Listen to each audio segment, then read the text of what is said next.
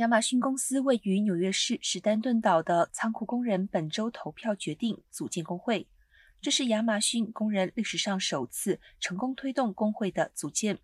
截至美东时间周五中午，投票仍在进行中。不过，支持组建工会的票数已经足够，因为有超过八千三百名的工人参与了投票。如果工会最终成功组建，史丹顿岛的亚马逊工人将能够挑战该公司现有的劳工模式，包括管理方对仓库工人和投递员的控制程度，包括他们对工作强度的要求、时薪发放等。